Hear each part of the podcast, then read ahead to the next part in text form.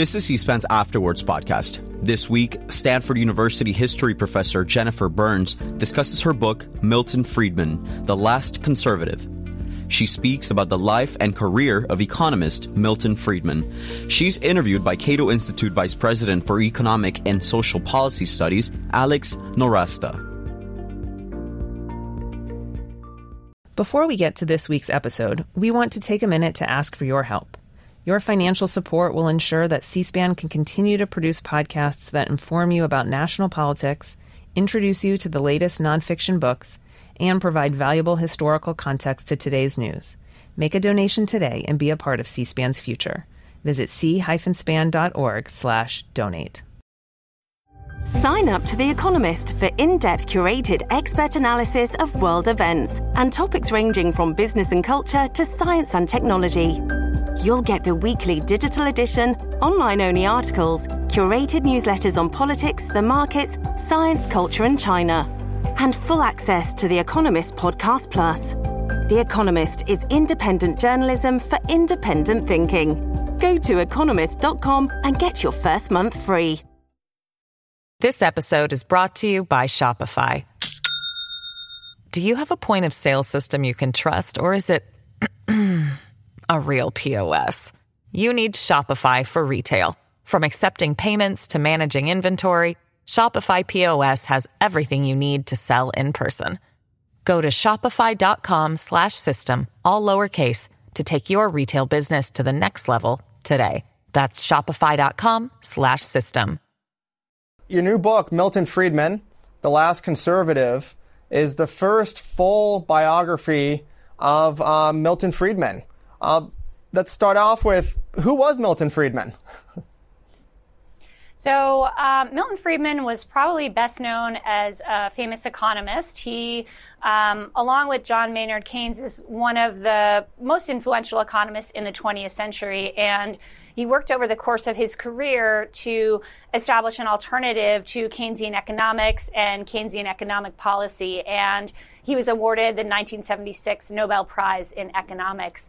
But as I show in my book, while he's first and foremost an economist, he's much more than that.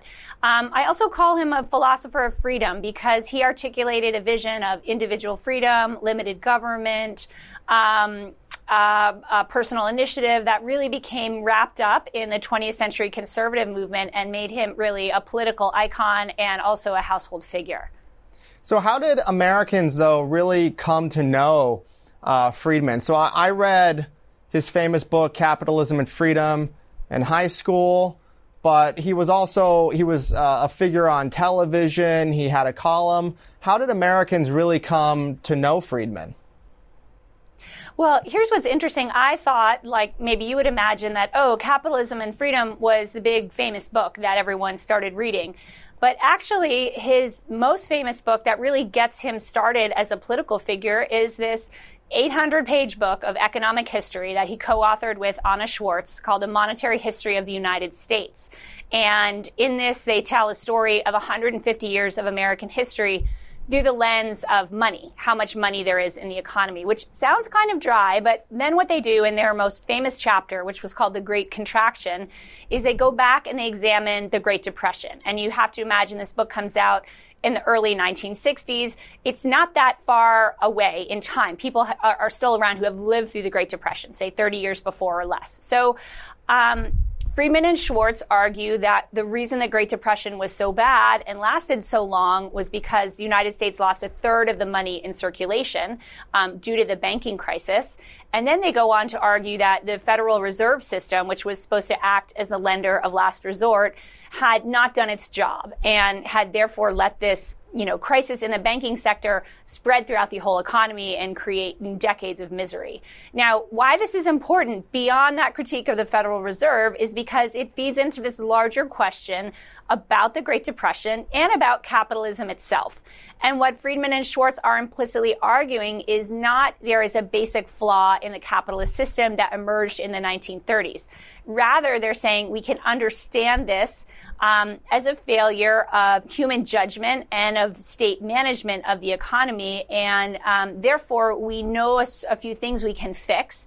And um, we need not have erected the large apparatus of uh, policy, excuse me, uh, government agencies, policy interventions, and government support of the economy um, in response to the Great Depression. They basically say everyone got it wrong. Um, so this argument comes out and it's immediately arresting. It's immediately uh, read by policymakers, widely reviewed by academics, and is also very interesting to politicians.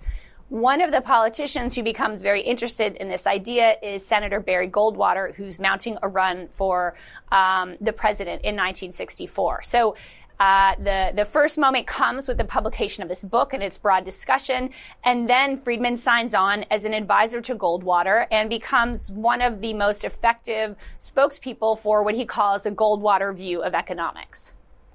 I mean, that was quite a radical thesis at the time, wasn't it? I mean, uh, you take a look at the dominant uh, Keynesian models that were there at the time, the dominant paradigms in economics, and what's shocking, at least to a modern audience, I think, and especially to non-economists, is how little a role money played in our understanding of the economy uh, before Friedman and Schwartz really came along and, and, made it a big deal in their book. And, and, and is it fair to say that this influence, his influence and her influence has lasted to today and still influences us?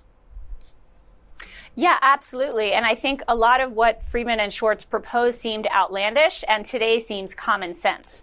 You know, when they were writing the book, um, monetary policy was often said to be pushing on a string. It didn't really have any purchase in the economy or money was kind of a veil that laid over actual economic activity. And um, their argument is subtle because they're basically saying it is true that the fundamentals of economic growth and activity um, have to come from other things besides the monetary system. You can't sort of goose the economy by pushing in a lot of money and have that last in any meaningful way. But monetary policy can really knock the economy off course if done badly. Um, so, so there's a subtlety to their argument, but it's safe to say that when they made that, um, there really wasn't much focus on money at all, and we didn't have the kind of data we have today. And um, basically, Anna Schwartz in particular uh, went and sort of assembled this historical series of the actual quantity of money in the economy at different points in time, and then with that 150 year lens, it really gave them a broad perspective and enabled them to make arguments um, that other economists, you know, really weren't interested in or hadn't seen. And so, um, yes, it's a great case of two scholars kind of burrowing into an area that their field has left behind and finding something really interesting. So I want to come back to Schwartz in a second, but um, yeah. Friedman became really um, associated with and was I think fair to say like the, the prime mover for this uh, new way of thinking about uh, the economy about macroeconomics uh, called monetarism, uh, which really mm-hmm. had a long history after him, even to today. What what is monetarism, and how has it uh, impacted the world and, and central banking um, since then? So uh, probably the easiest way to summarize monetarism is with a saying that that Friedman uh, uh, loved to love to uh, uh, repeat, which is inflation is always and everywhere a monetary phenomena. And so what he meant by that is inflation starts with the central bank or with the monetary authorities, and it also ends there. And this was um, a very uh, different idea than those that had been held at the time. So um, people thought of uh, maybe inflation is caused by labor unions asking for higher wages, and you get a wage price spiral. And Friedman's like, well, you know, maybe that is happening, but it's only happening if you have enough money in the economy to be driving prices up, such that labor unions feel they have to ask for that and have to really pressure for that. They couldn't do it themselves. In other words, if the, if the quantity of money was fixed, there wouldn't be that elasticity um, to push prices up. Um, and when he talks about inflation, he's really talking about um, pervasive and consistent rise in the price level generally.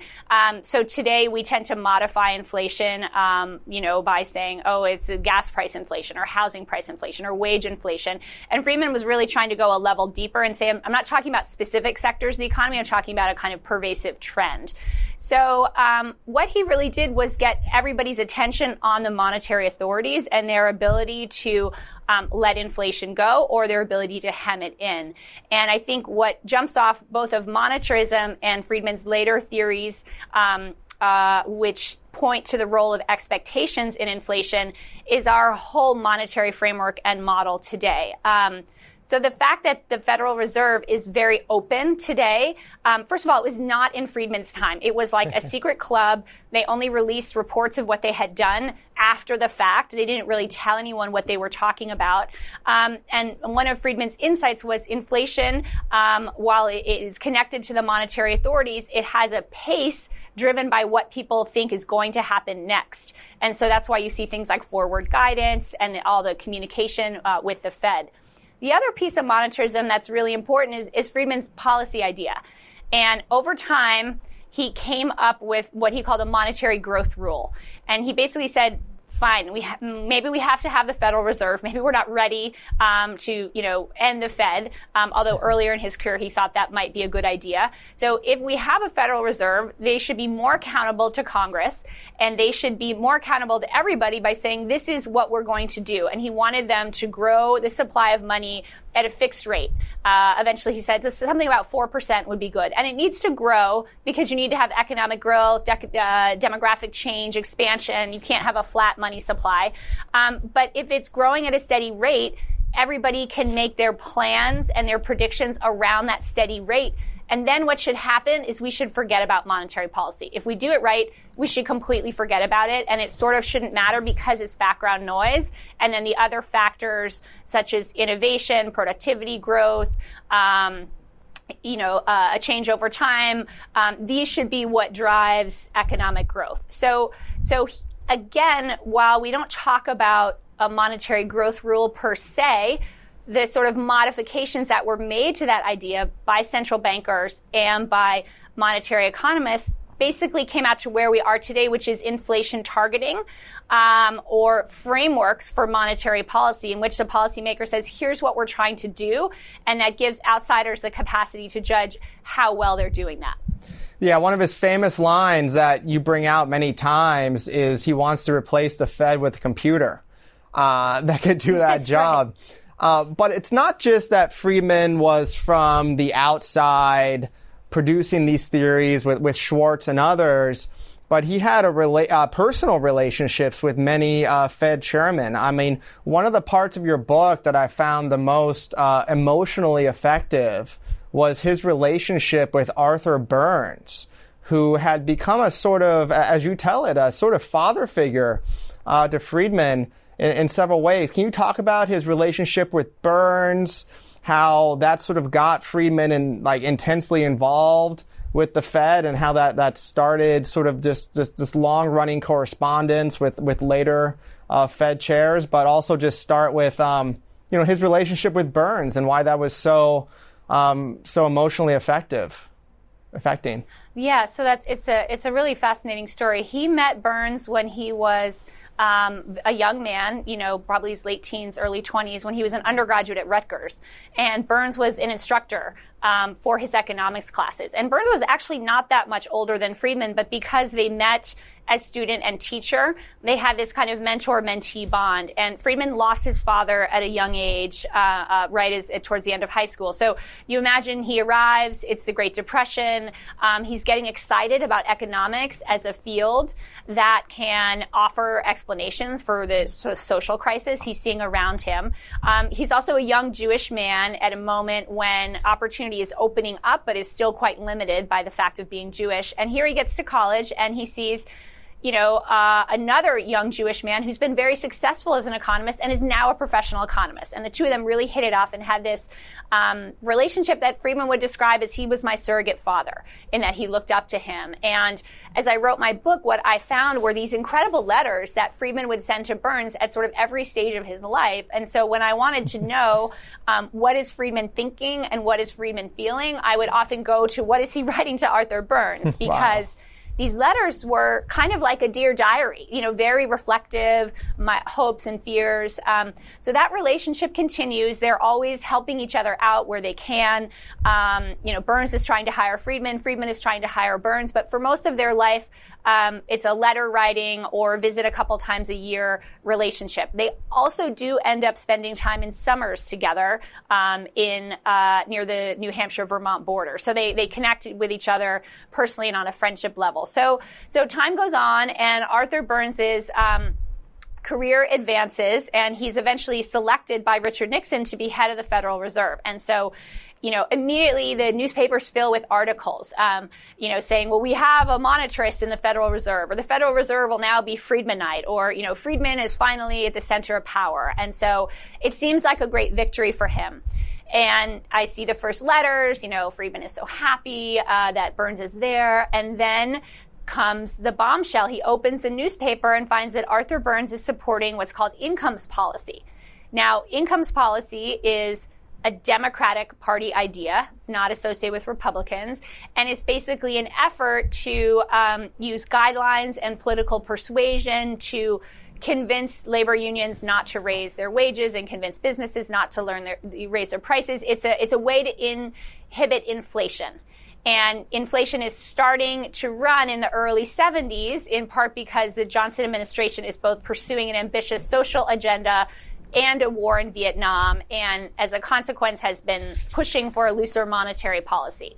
And so now Burns comes in um, as chair of the Federal Reserve, and instead of saying something like Friedman might expect, like, you know, the Fed will do its best to make sure this inflation doesn't get out of hand, he comes up with a completely different proposal. It's not about uh, uh, monetary policy. And to Friedman, he is convinced that this incomes policy is a first step to wage and price controls.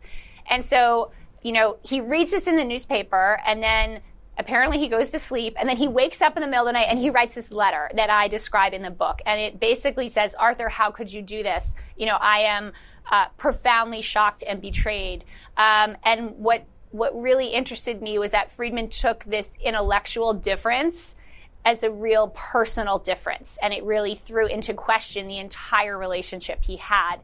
Um, and Arthur Burns was very offended at this criticism and kind of pushed back and they have a couple letters back and forth. And then Friedman kind of realizes, wait, I'm, I'm a critic of the Federal Reserve. My entire public identity is built on a scholar of and a critic of the Federal Reserve. And if I disagree with what Arthur Burns is doing, I have to speak up. Like it's, I can't just say he's my friend and therefore it's fine, right? So it becomes a question of sort of Friedman's own intellectual integrity. And as it turns out, before long, Burns is advocating wage and price controls, just like Friedman predicted, which, you know, to him is just a complete backwards way to approach inflation. It won't work in addressing the fundamentals. And so there's a series of these really fraught letters, and then they just kind of fizzle out. And, you know, Friedman and Burns do find a way to connect based on their long history, but the relationship is really profoundly changed. And so, for me, it was so interesting that you know he has this moment that you might think is a moment of triumph for him, but it's it's on a personal level rather tragic. It is, and and one of the points that I think really brought it home is he he wrote this first letter that you describe, and then I think it was uh, either the next day or shortly thereafter, uh, before Burns had even responded, he sends off another letter, uh, which is a little bit more personal and nicer and trying to paper over some of the, the harshness of his um, original criticisms because I think Friedman, you know, realized what you described very well in the book is is the depth of this relationship and uh, perhaps uh, what Friedman wrote in his first letter being being negative to that. Um, one of the and, th- and this brings me a bit i think to the the friedman's personal life you know his family yeah. uh, his background. You know why why was burns such a surrogate uh, father figure? What happened uh, before friedman went, met burns that uh, sort of set that up and made that possible so yeah, I, I, I begin by kind of examining his family life. Um, so his parents were immigrants from the, the area that would now be uh, uh, Russia, sort of Hungary, Eastern Europe. Um, and they arrive, and this is a great wave of immigration, uh, Jewish immigrants from Eastern Europe. They end up settling in a small town of New Jersey. Um, and there's about 10 other families that are Jewish and in this much larger sort of Anglo-Protestant world. And he, Friedman from the beginning is just absolutely brilliant. Um, and he loves math and he decides he'll be an actuary. Um, but the family that he grows up in does not have a great deal of education. They don't have a great deal of social connections. His father um, is, is, sort of a middleman, arbitrager, buys low, sells high. Hmm. Um, his mother runs a, a shop in their town. And so he doesn't really have a vision of where he can go. and so that's why when he meets Burns at Rutgers, and Burns has a graduate degree, you know, has professional work as an economist, um, and is from the very similar background as Friedman, he becomes just a vision of what he can be. And at that point, Friedman has lost his father. So um, he's really looking for a mentor, a guide. And his family, while incredibly supportive of his education, you know, his sisters who all had equally outstanding, if not better, academic records. It was just sort of, well, you're going to work to support the family, and we're going to put uh, the boy through college. And so he had, you know, he had emotional support, he had financial support, but he didn't have a kind of model for his life. And Burns really becomes that. And then Burns is a safe harbor in this discipline that's only beginning to open up. Um, to uh, Jewish professionals. And so he knows he can always write to Burns about job questions, um, interpersonal questions and feel like Burns is on his side and on his team. This episode is brought to you by Shopify. Do you have a point of sale system you can trust, or is it a real POS? You need Shopify for retail. From accepting payments to managing inventory, Shopify POS has everything you need to sell in person. Go to shopify.com/system all lowercase to take your retail business to the next level today. That's shopify.com slash system. At Evernorth Health Services, we believe costs shouldn't get in the way of life-changing care. And we're doing everything in our power to make it possible. Behavioral health solutions that also keep your projections at their best? It's possible. Pharmacy benefits that benefit your bottom line? It's possible. Complex specialty care that cares about your ROI? It's possible. Because we're already doing it all while saving businesses billions. That's Wonder made possible. Learn more at evernorth.com/wonder. You mentioned um, the family life of uh, Friedman, and he had sisters. His mother, his father died when Friedman was fairly young. Um, and what's what's interesting too, of course, is beyond that, the other women in his life who he co-authored with, who he worked with, who who influenced his ideas greatly and co-authored them. Uh, we mentioned Anna Schwartz um, already. Of course, his wife Rose Director Friedman was a frequent co-author. But why don't you tell us a bit about uh, Anna Schwartz, with whom he co-authored uh, Monetary History of the United States? I mean, how common was it back then? For economists who were overwhelmingly male uh, to work with women. It was, it was very uncommon, especially to have women as co-authors. Now, Schwartz was someone who, a similar background, immigrant background to Friedman, but she grew up in New York City. So she went to Barnard College and pretty quickly her professors figured out she was brilliant and she actually started working as a co-author with her professors in college and then afterwards when she went to graduate school so um, she then went to the national bureau of economic research where she was working under arthur burns and um, I talk in some detail in the book about the relationship with Burns and Schwartz, which was not positive.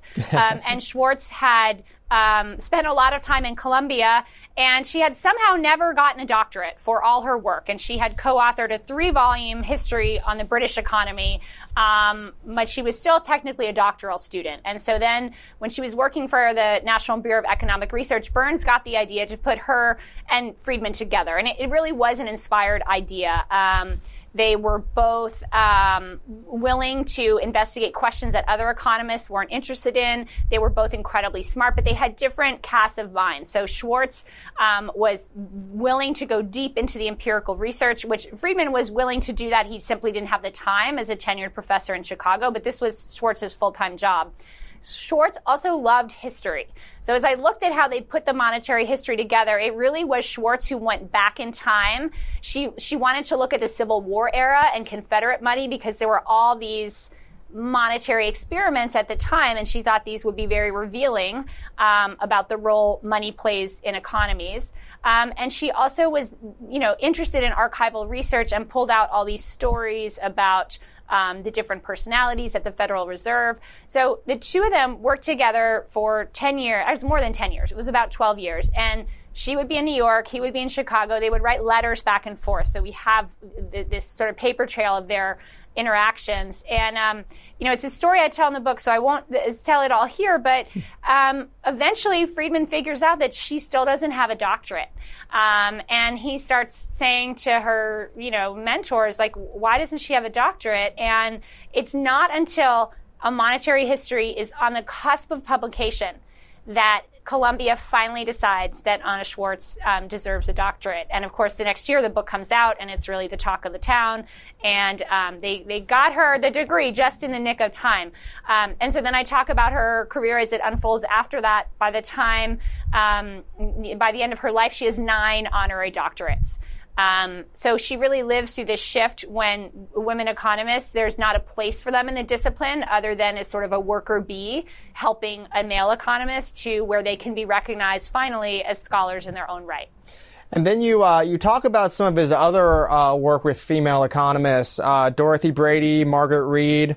Uh, you, you recount in the book that Friedman even called himself a feminist at one point. Um, why do you think he was sort of so far ahead of the rest of the profession? Was it the um, ideas about human capital theory from the University of Chicago? Was it was it something else? Was it his background? What what do you think explains that? Uh, you know, I think part of it is that Friedman lived a life in ideas, in that almost all of his closest relationships were people who shared his interest in economics and often shared his particular more free market economic orientation. So what he saw first about a person really was their ideas.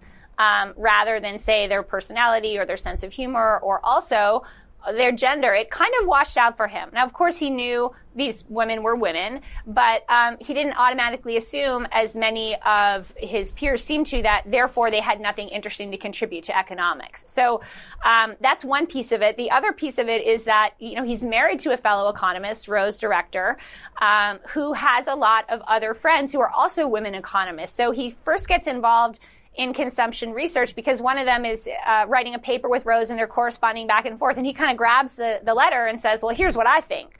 Um, and it launches them on this, you know, really decades long conversation, much of which happens in their social time.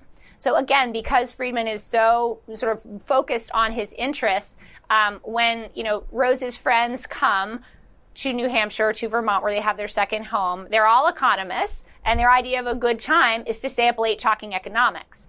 Um, so these out of these conversations come what he eventually publishes as a theory of the consumption function. When I started my research, I had no idea about these other women. Sure, I knew about Rose Friedman, couldn't miss Anna Schwartz. And then I found these letters um, where he's really working out some of his biggest ideas um, in these letters. And so one woman is Dorothy Brady, and, and she has a very close personal relationship with a couple. I talk about how they have a, a very um, uh, a lost pregnancy, actually a stillbirth. It's very difficult for them, and Dorothy becomes their main support during this time. And then she connects them to Margaret Reid, um, who eventually is up for a position at Chicago.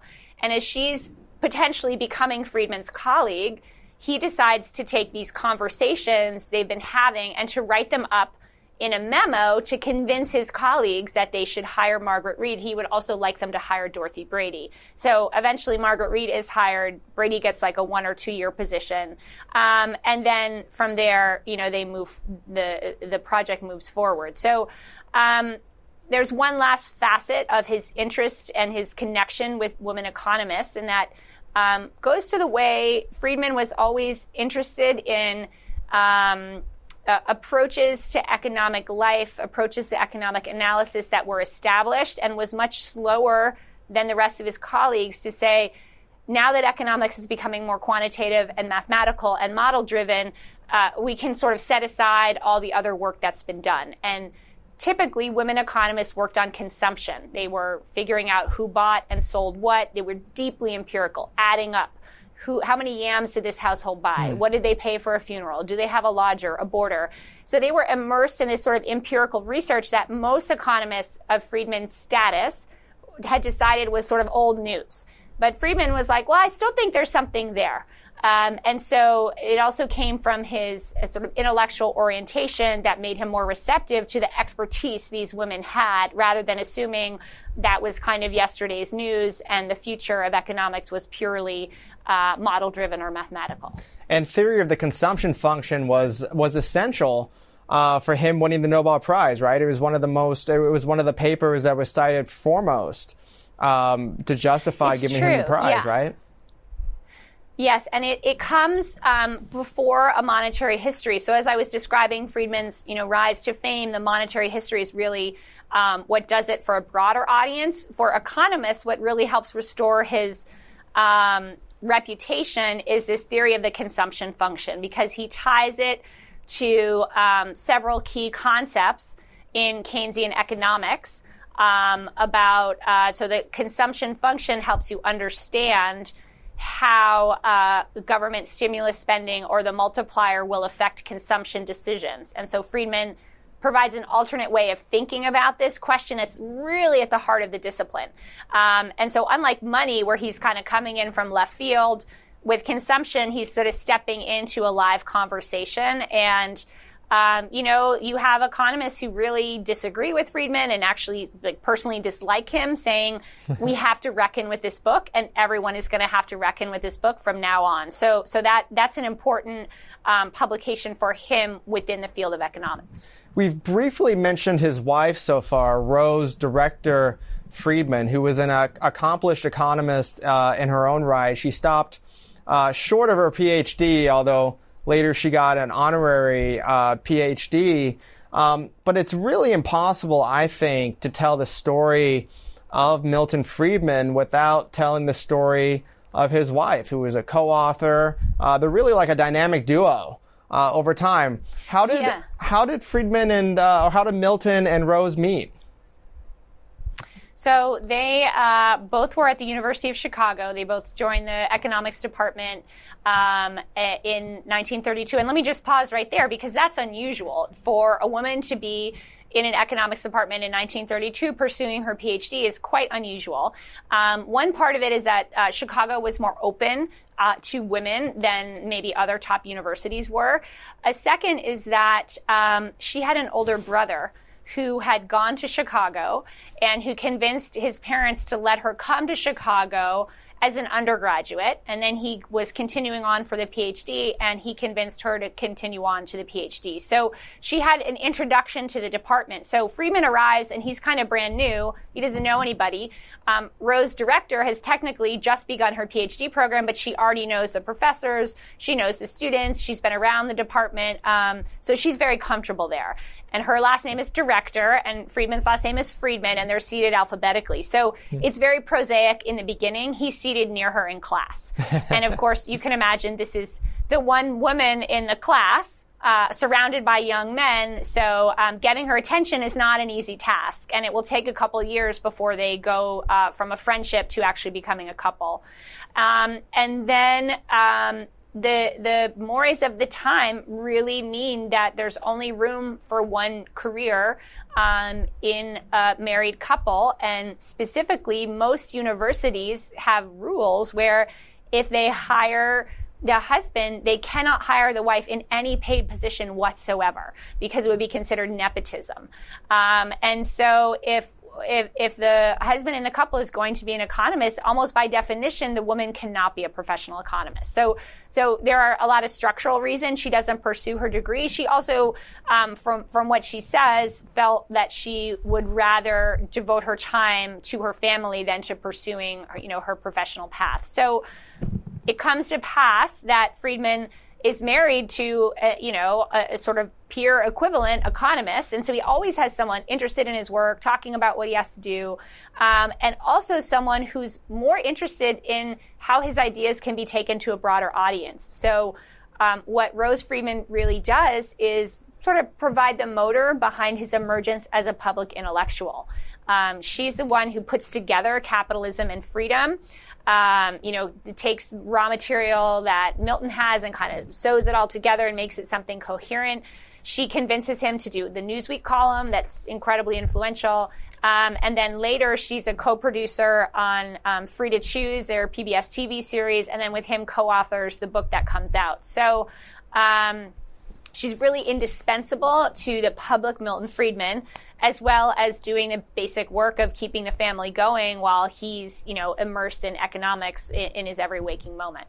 It's yeah, it certainly uh, becomes obvious reading your book that his most major public works, uh, Free to Choose, um, uh, Capitalism and Freedom, uh, the the great series, just would not have happened uh, without without her work. Something else that comes across though in the book is how intensely private they uh, appear to be. I mean, I think you mentioned in there that uh, Rose burned a lot of their correspondence. Uh, yes, that must have made like your job biographer's curse. Yeah, that must have made your job very difficult. You know, uh, on, on yes, for sure. On the other hand, it might have been more material than even I could manage. Um, but but it was interesting because yes, if you read Two Lucky People, which is the memoir they wrote, they quote at length from their letters. And so when I started the project, I was like, great, I would love to see these letters. And, I, you know, I was told they'd been destroyed. And I asked both her children, and they said that, you know, that sounds like something she would do. Um, so I had to find other ways. So that's why these letters to Arthur Burns are so valuable. Um, because it's actually the letters between Rose and Milton would really only have captured their early courtship years, um, where the letters to Burns kind of capture the whole arc of his um, his career. And then in some cases, like I, I wasn't really able to say exactly how did she influence the writing of Capitalism and Freedom because I wasn't able to find any drafts of the book or really any correspondence with the publisher about it. Um, and that was very curious to me, and that makes me think that probably Rose Friedman was worried someone like me would come along and just decided to kind of pull pull that more personal material out of the archive. And so um, I guess I can understand her point of view. And um, every every biography has its challenges, and you never have all the sources you want. Um, but I did my best to kind of show their family life, um, although I was restricted in what I could really document. How was their family life? So uh, apparently, it resembled an economics seminar in many ways. um, you know, just nonstop argument and debate. Um, they had a, a code um, for saying for apologizing. Uh, I'm trying to remember what it was. I think it was um, number two meant um, I was wrong and you were right. Um, and so the fact that they have these kind of numerical symbols, you know, I think is really interesting and really telling. And um, so, you know, it was a really close family, but it was, I think, driven by argument and debate. Um, sort of at its core. And I, I learned that Milton was a very laissez-faire parent, as you might imagine. yes. um, you know, would say to the kids on Halloween, "You go ahead, eat as much candy as you want." And then I, I, think apparently after a while he was like, okay, no, I need to take some of the candy away. um, but he he tended to be more lax, and Rose tended to be more of the sort of dis- disciplinarian and enforcer. Um, but they lived in the University of Chicago in Hyde Park.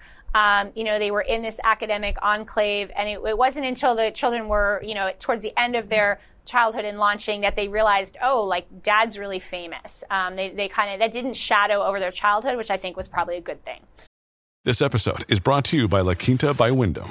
Your work can take you all over the place, like Texas. You've never been, but it's going to be great because you're staying at La Quinta by Wyndham. Their free bright side breakfast will give you energy for the day ahead. And after, you can unwind using their free high speed Wi Fi. Tonight, La Quinta. Tomorrow, you shine. Book your stay today at lq.com.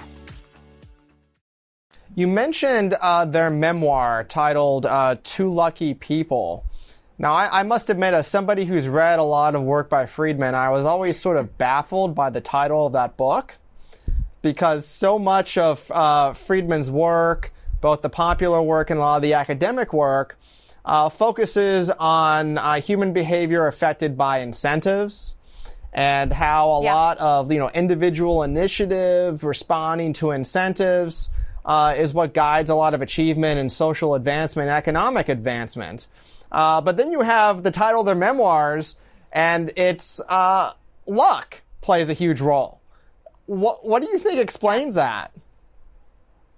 Yeah, I mean that's a great question. I think I think there's two aspects to it. One is they're looking back at sort of the scope of their life and it's been a very successful life and they're wanting to be modest and they're wanting to be grateful um, and they're recognizing you know had they been born in a different place none of this would have happened so um, the villages that they came from turned out to be you know stops on the way to auschwitz you know and they, they know they would not be alive if they hadn't come to the united states so part of it is kind of a reflection of that um, there is a theme in his, especially in his early work, that I try to pull out, and it's pretty much muted by the time he's famous. Although you're pointing out it comes back.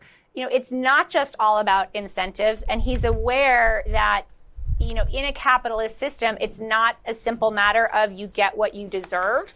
Um, because he's aware that people have different endowments and people start from different places. And so one of his major policy ideas that I talk about throughout his life is he starts his first idea he advocates for is a minimum income. What we today talk about is a universal basic income.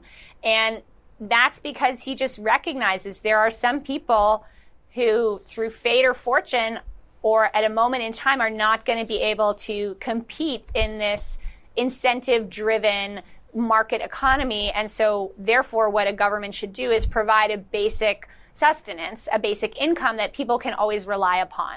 So he is aware um, that that luck does play a huge role in this, and, and, especially in the early part of his career, he's really setting himself up in opposition to particularly American conservatives. Um, some American business conservatives who are taking much more, we would call like a social Darwinist line. Like, we shouldn't provide any support whatsoever. And, you know, uh, you know, unemployment support or this or that will ruin incentives and, you know, people should just sort of take what's coming to them. And he's always opposed to that from the very beginning, both on, I think, humanitarian, humanitarian and ethical reasons, and also because he believes that it's not good economic policy, that you need to have some resilience and some supports um, because capitalism is a dynamic, evolving system.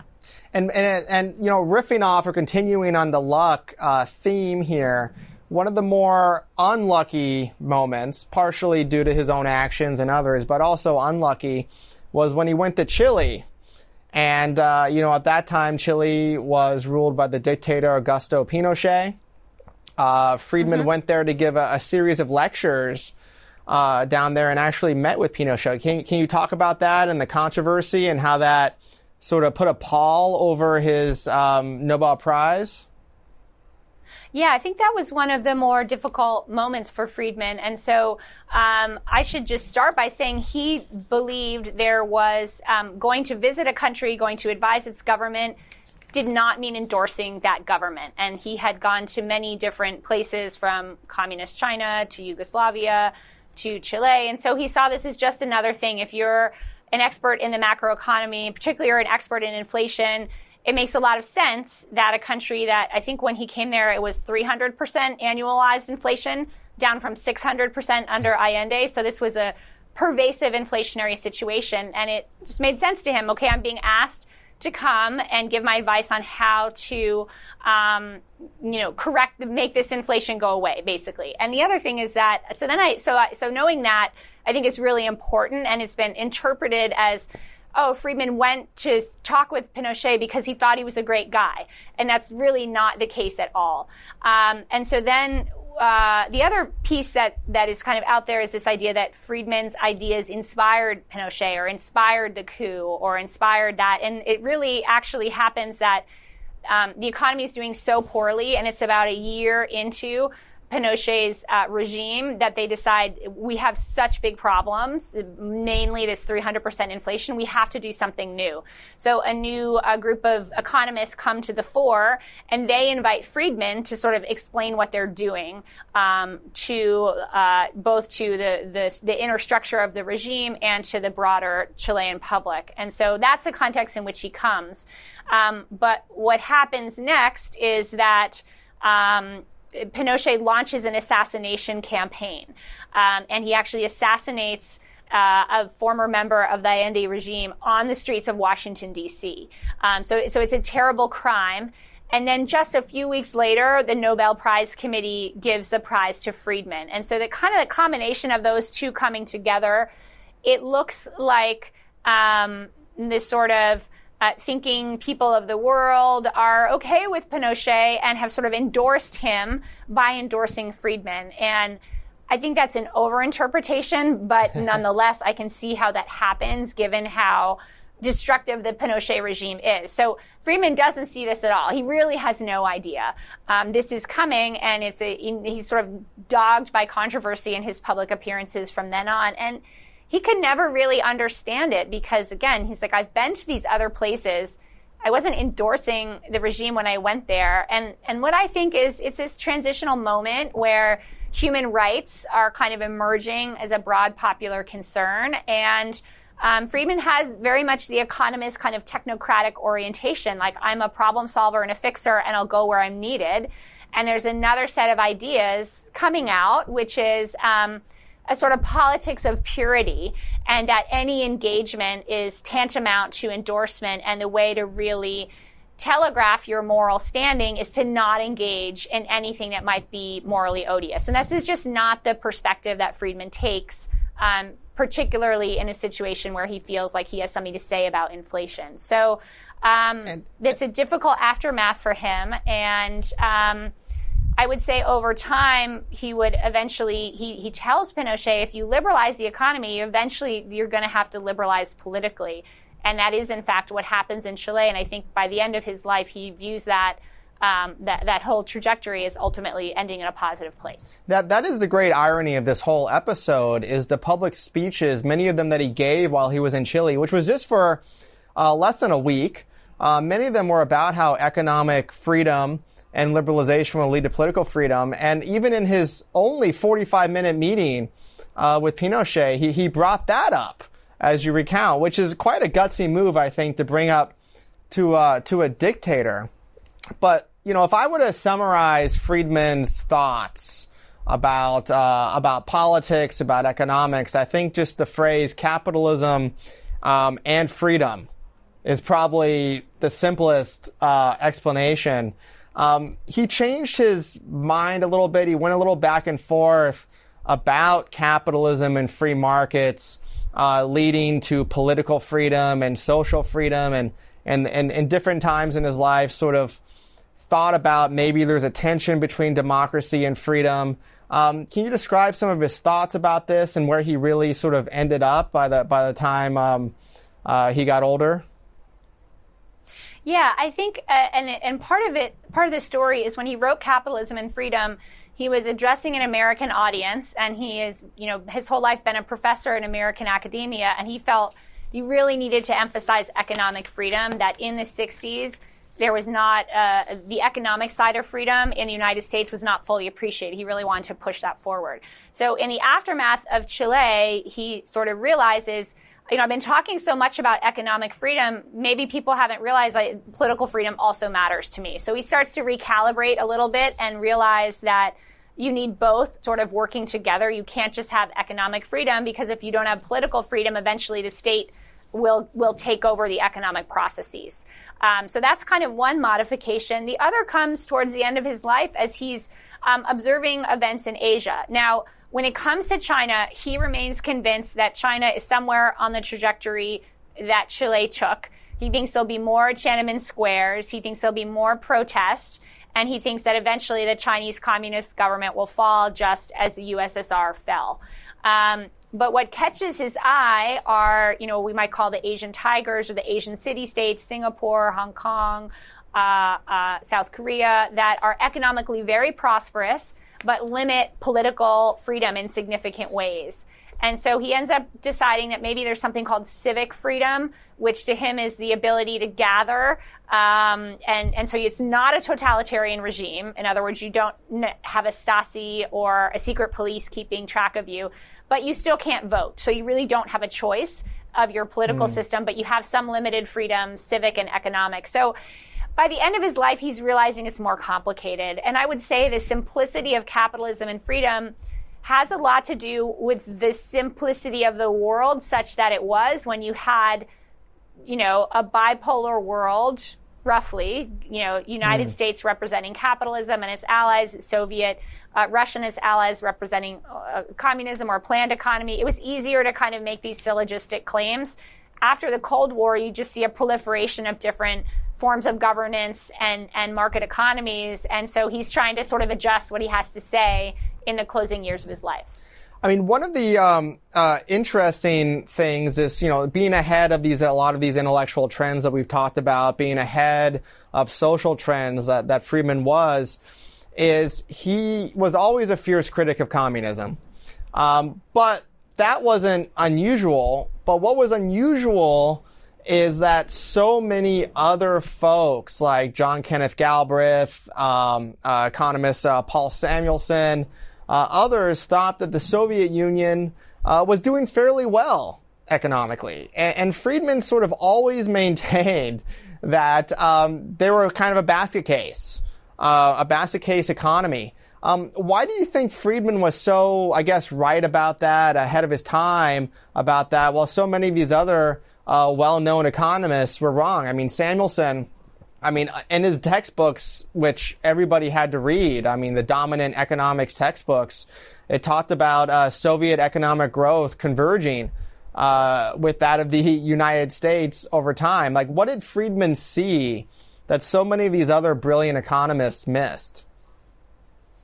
Well, I think some of it goes back to um, his interest in empirical studies. So um, he had a couple of students who were working on the Soviet economy, and so he was paying a little bit more attention to sort of what was um, what you could measure that was not in the official statistics or what was reported. So I think part of it is um, not just assuming that you have a model of how economies develop, but actually questioning what's there underneath. Um, and then I think part of it is just his his very strong belief that economic growth um, comes from this sort of aggregate of myriad individual decisions, and that that people have to be free to to um, make individual decisions, um, have individual initiative, and if that was being being snuffed out um, in the Soviet Union, that they would simply would not be able to compete. Now, you know, part of this analysis is is um, drawing on the work and ideas of F.A. Hayek.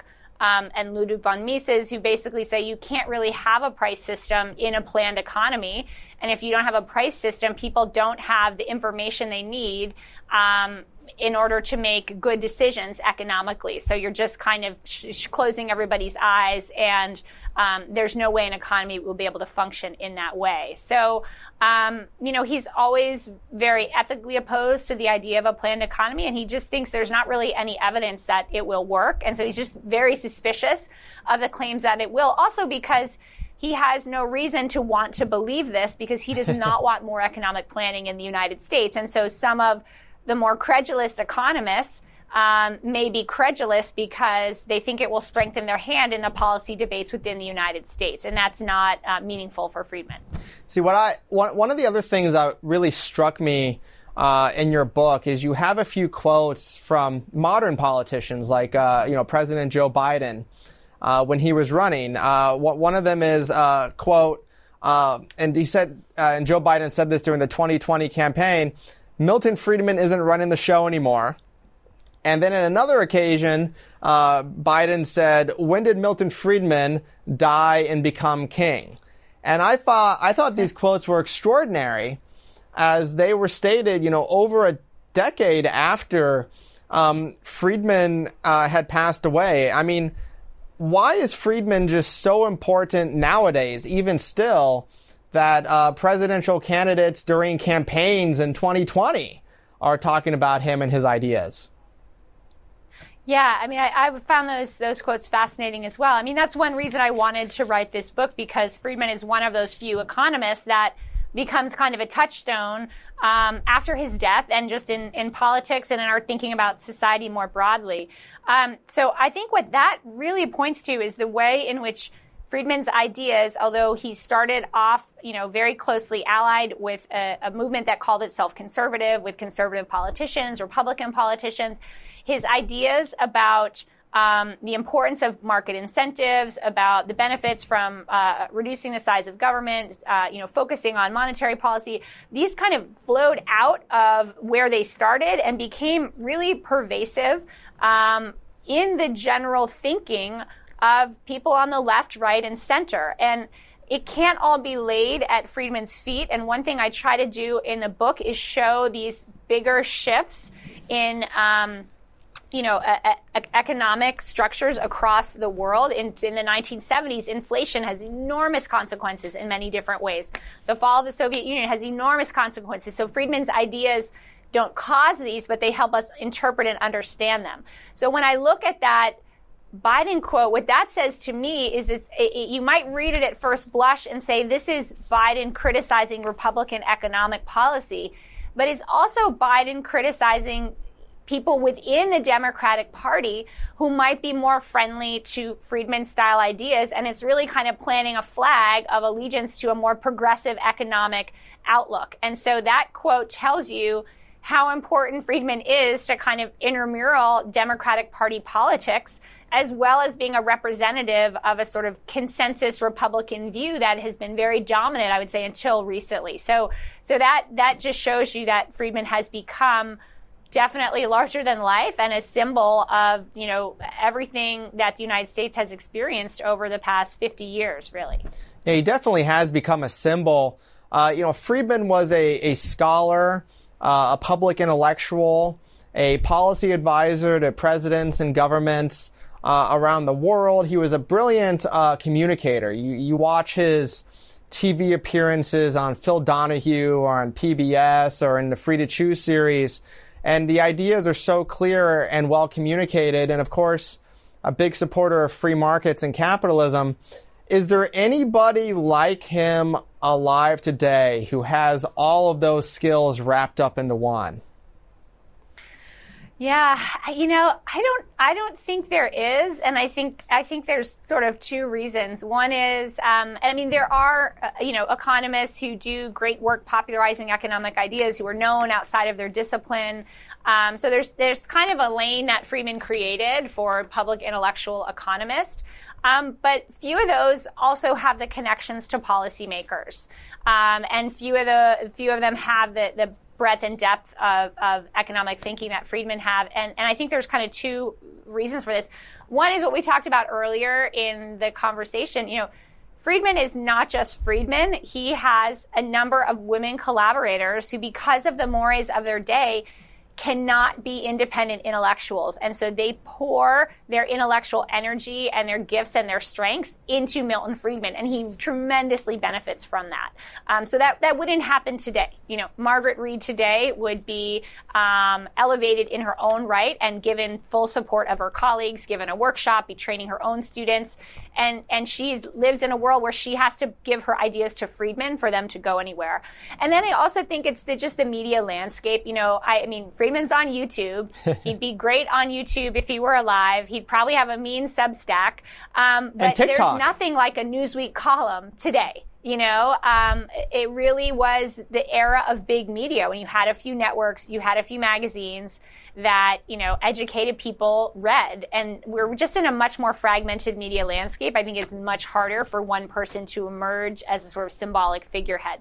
The last thing I will say is that Friedman became allied with a conservative movement that was sort of growing under the surface for a while and then burst more into prominence and was looking for people who could carry the message broader. And so he really stood on the top of other conservatives who saw him as a, a good spokesperson. And so we have so much political flux today. I think it's harder for an intellectual to stand on top of a coherent, evolving, and growing political movement that maybe it will happen. You know, I'll definitely be watching. It, it could happen in the next coming years. So there's one last question that I want to ask you. Um, the subtitle of your book, it's Milton Friedman. The subtitle is The Last Conservative.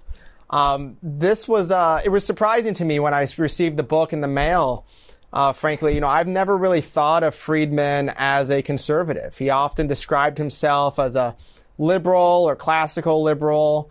Uh, he said he was a small L libertarian, so not affiliated with the Libertarian Party, but a sort of ideological libertarian at times. Uh, he said he was a Republican at different times. He said he was a radical. Um, but I never got the sense conservative. Why did you uh, choose that subtitle, The Last Conservative, both the last part and the conservative part?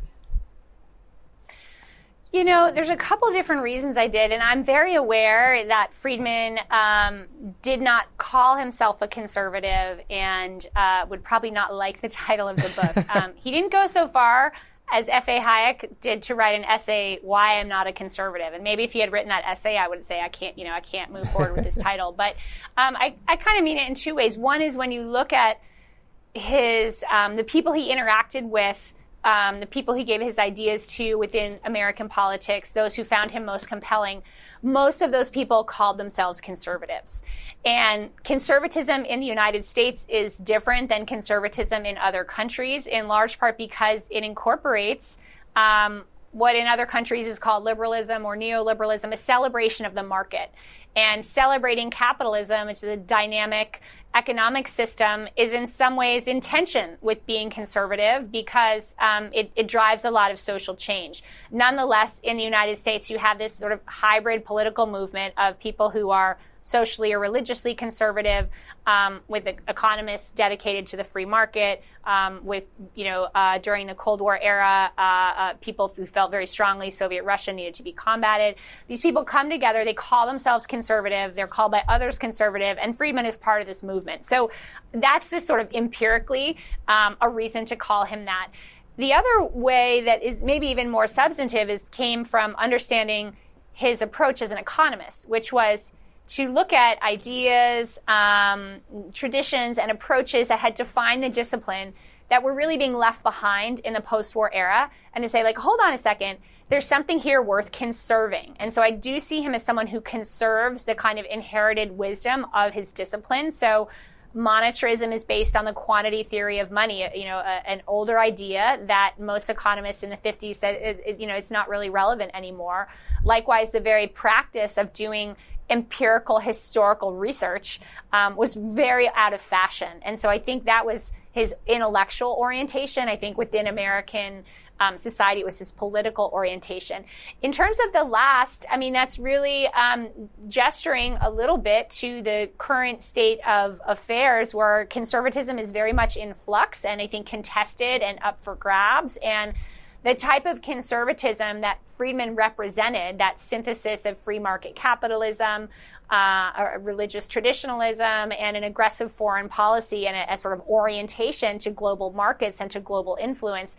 That synthesis, and the pieces are all there, but they don't come together in the same coherent way they did when Friedman was at the height of his influence. So um, I think it's sort of a provocation and sort of an invitation. we don't know if he's the last conservative or not. Um, it might look like that right now. Um, for some people, that will be cause for celebration. For others, cause for loss. But you know, the book is not yet written. So uh, with my book, I want to give people um, resources to think about kind of how we got here and to think what what in our past um, do we want to carry with us into the future?